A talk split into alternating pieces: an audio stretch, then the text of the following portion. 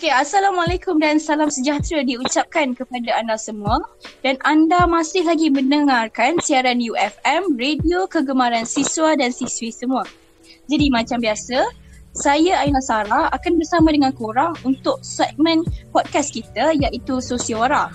Jadi hari ni macam biasa saya tak keseorangan sebab saya ditemani dengan partner saya di podcast ini, tak lain dan tak bukan. Dan bersama saya juga Farah Zairin. Hai semua.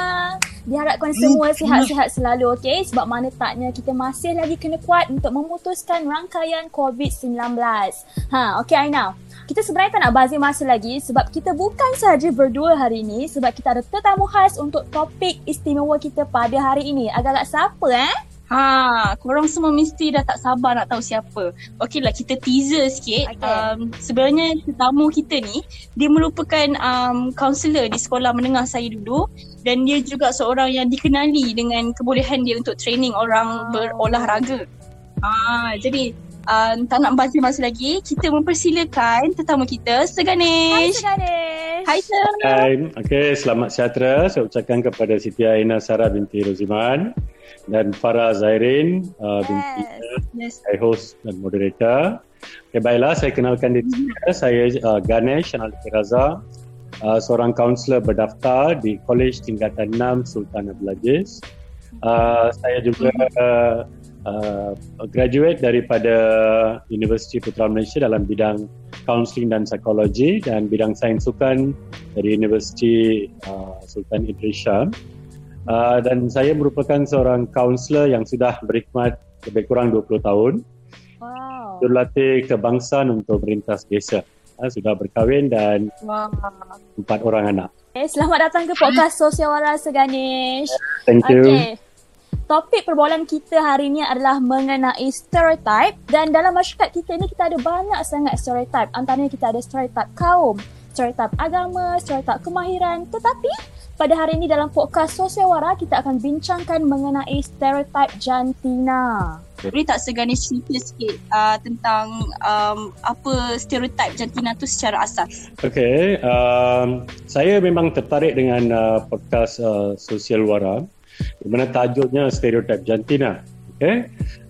Seperti mana yang saya sebut tadi, betul lah, satu tanggapan atau penilaian yang ditetapkan oleh terhadap sesetengah jenis orang atau benda. Tapi sering kalinya biasanya dalam realitinya ia tidak sama. Okay. Biasanya penilaian ini terhadap seseorang itu kita akan lihat penilaian positif atau penilaian negatif. Kedua-dua jantina ini memang mempunyai kemampuan yang sama. Boleh buat kritik. Okay, itu sebagai gambaran general lah. Betul tu, Sir.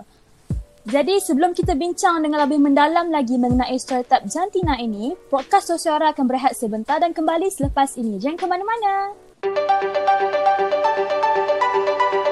Okey, kembali lagi dalam podcast Sosewara yang bersiaran di UFM Radio, dan anda masih lagi bersama saya Farah, Aina dan juga Sir Ganesh pada hari ini. Baru-baru ni ada satu isu di Twitter mengenai satu tweet Ayah Long. Dia mengatakan bahawa kalau makan di rumah Ayah Long ada peraturan yang mana lelaki mesti suka. Antaranya, kalau waktu makan, lelaki kena makan dulu. Wanita akan standby apa yang tak cukup, and then wanita kena sediakan. Kemudian setelah makan, lelaki tidak dibenarkan untuk angkat pinggan ke sinki ataupun cuci sebab semuanya dipertanggungjawabkan kepada kaum wanita.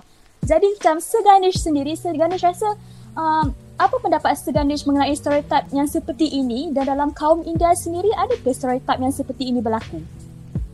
Okey, biasanya macam sambungan tadi, macam stereotip jantina ni. Kalau kita lihat, yang pertama lelaki dengan perempuan, itu adalah biological. Biological, yes. Di mana biasanya lelaki dengan perempuan, yang ini kita dapat ubah. Okey, contohnya kalau lelaki kita akan sebut dia adalah seorang yang gagah, kalau perempuan lemah.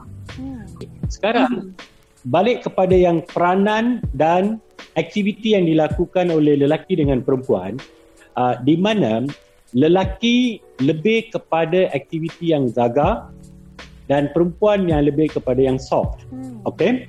Jadi yang kita balik kepada situasi yang diberikan tadi, macam dalam satu situasi keluarga, Kalau nak dinner tu biasanya perempuan akan menyediakan everything, masak dan makan kepada ahli keluarganya. Macam India pun sama juga, tak ada beza. Dia macam lelaki, dia akan mengharapkan wanita akan sediakan makanan dan dia akan serve kepada kita.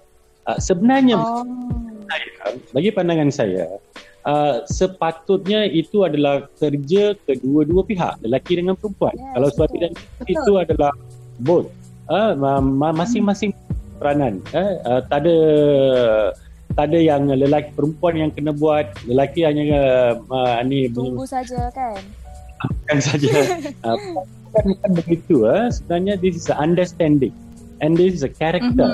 Setiap individu itu macam mana dia memainkan peranan dalam isi rumah. Sebab situasi sekarang, lelaki dengan perempuan masing-masing bekerja. Yes. Kalau situasi dulu pada zaman pada tahun 70-an ke 60-an ke agak berbeza. Di mana mungkin perempuan bekerja, lelaki bekerja, dan apabila habis punya tugas balik ke rumah, expectation daripada lelaki adalah tinggi. Saya nak buat kerja, jadi at least masak, menjaga anak, everything. But I know masa itu agak boleh terima. Tapi sekarang situasinya berbeza. Setiap keluarga, suami dan isteri terpaksa kena kerja untuk mencari rezeki. Jadi kedua-dua pihak ni perlu balancekan dia punya peranan dan kena ada keseimbangan dalam melakukan pekerjaan. Dari aspek pekerjaan pun, yang daripada yang expectation daripada lelaki ni, dia lebih kepada kerja-kerja yang realistik. So dia kerja-kerja realistik ini yang seolah macam yang melibatkan aktiviti fizikal yang kasar, yang keras, yang melibatkan bebanan. Makin menarik kita punya input perbincangan kita. Jadi sebelum tu kita akan berehat dulu sebentar untuk kita menceritakan lepas ni kenapa boleh wujud stereotip dan juga apa kesan-kesan dia. Jadi podcast Sosewara dia akan berehat sekali lagi dan jangan ke mana-mana.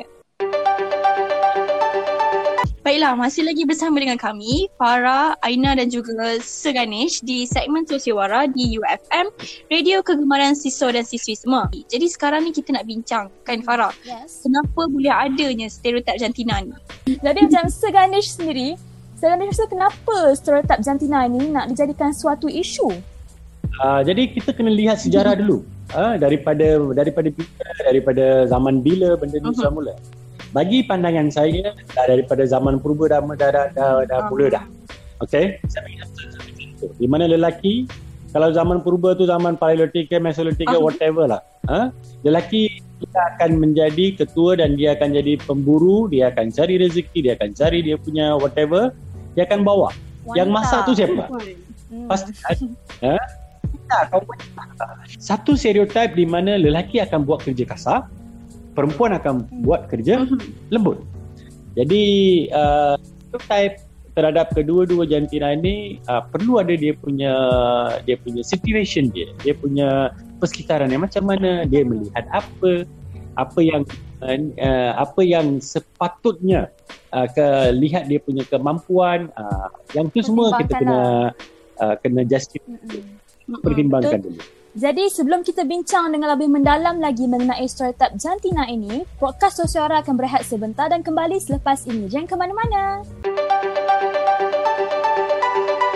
Okey, kembali lagi dalam podcast Sosewara yang bersiaran di UFM Radio dan anda masih lagi bersama saya Farah, Aina dan juga Sir Ganesh pada hari ini.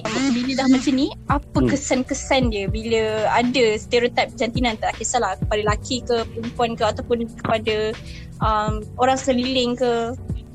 Okey, you see, like Malaysia. Apabila stereotip ini mula menebal, contohnya perempuan kena buat macam ni, macam ni. Jadi mungkin dari aspek perempuan, mungkin sesuatu karier yang sepatutnya yang paling tinggi yang dia boleh merasai, mungkin tak dapat rasa. Limitation. You are a big lady, you cannot be this post. Yes. This post is only for the men. Tapi sepatutnya everybody is equal. Dia sama macam dua mata, kiri dan kanan, dua powerful. Jadi pandangan tu sangat penting. Jadi Ya, antara itu adalah antara yang kesan-kesan yang saya nampak. Yang pertama adalah karier lah, dari mungkin dah menjawat jawatan yang lebih tinggi itu agak susah. Dan lagi satu kesan, kebahagiaan dalam keluarga akan mula terancur. Jadi understanding is very important, dan tolak bertoleransi. Aspek yang toleransi itu sangat-sangat mementing, and most important the character. Lelaki yang boleh memahami perempuan, perempuan yang boleh memahami it goes both way lah kan. Jadi kan sebenarnya kan sir, bila kita dah sampai seronok bersembang ni, kita sebenarnya dah sampai kat penghujung rancangan sebenarnya untuk podcast Sosiora. Jadi saya nak ucapkan terima kasih bagi pihak saya dan juga Farah Zairin. Boleh tak sir bagi sikit kata-kata penghargaan? Okey, terima kasih kepada Siti Aina dengan Farah kerana menjemput Cikgu Ganesh ni untuk berkongsi ya. Jadi dalam conclusion yang saya boleh buat, ada tak saya setuju dengan dia punya stereotype? Bagi saya 50-50. Ada certain aspek yang kita boleh terima, ada certain aspek yang kita perlu berfikir panjang dulu. Nah, karakter seseorang insan itu supaya dia boleh bertoleransi antara kedua-dua. Ya, betul tu Ganesh. Itu sahaja. Sekali lagi terima kasih banyak-banyak kerana sudi menjadi tamu jemputan untuk podcast Sosiora kami minggu ini, dan jumpa lagi lah episod seterusnya dengan topik yang berlainan bersama saya Farah Zairin dan juga Aina dalam podcast Sosiora yang bersiaran di UFM Radio kegemaran siswi dan siswa semua. Terima kasih dan assalamualaikum.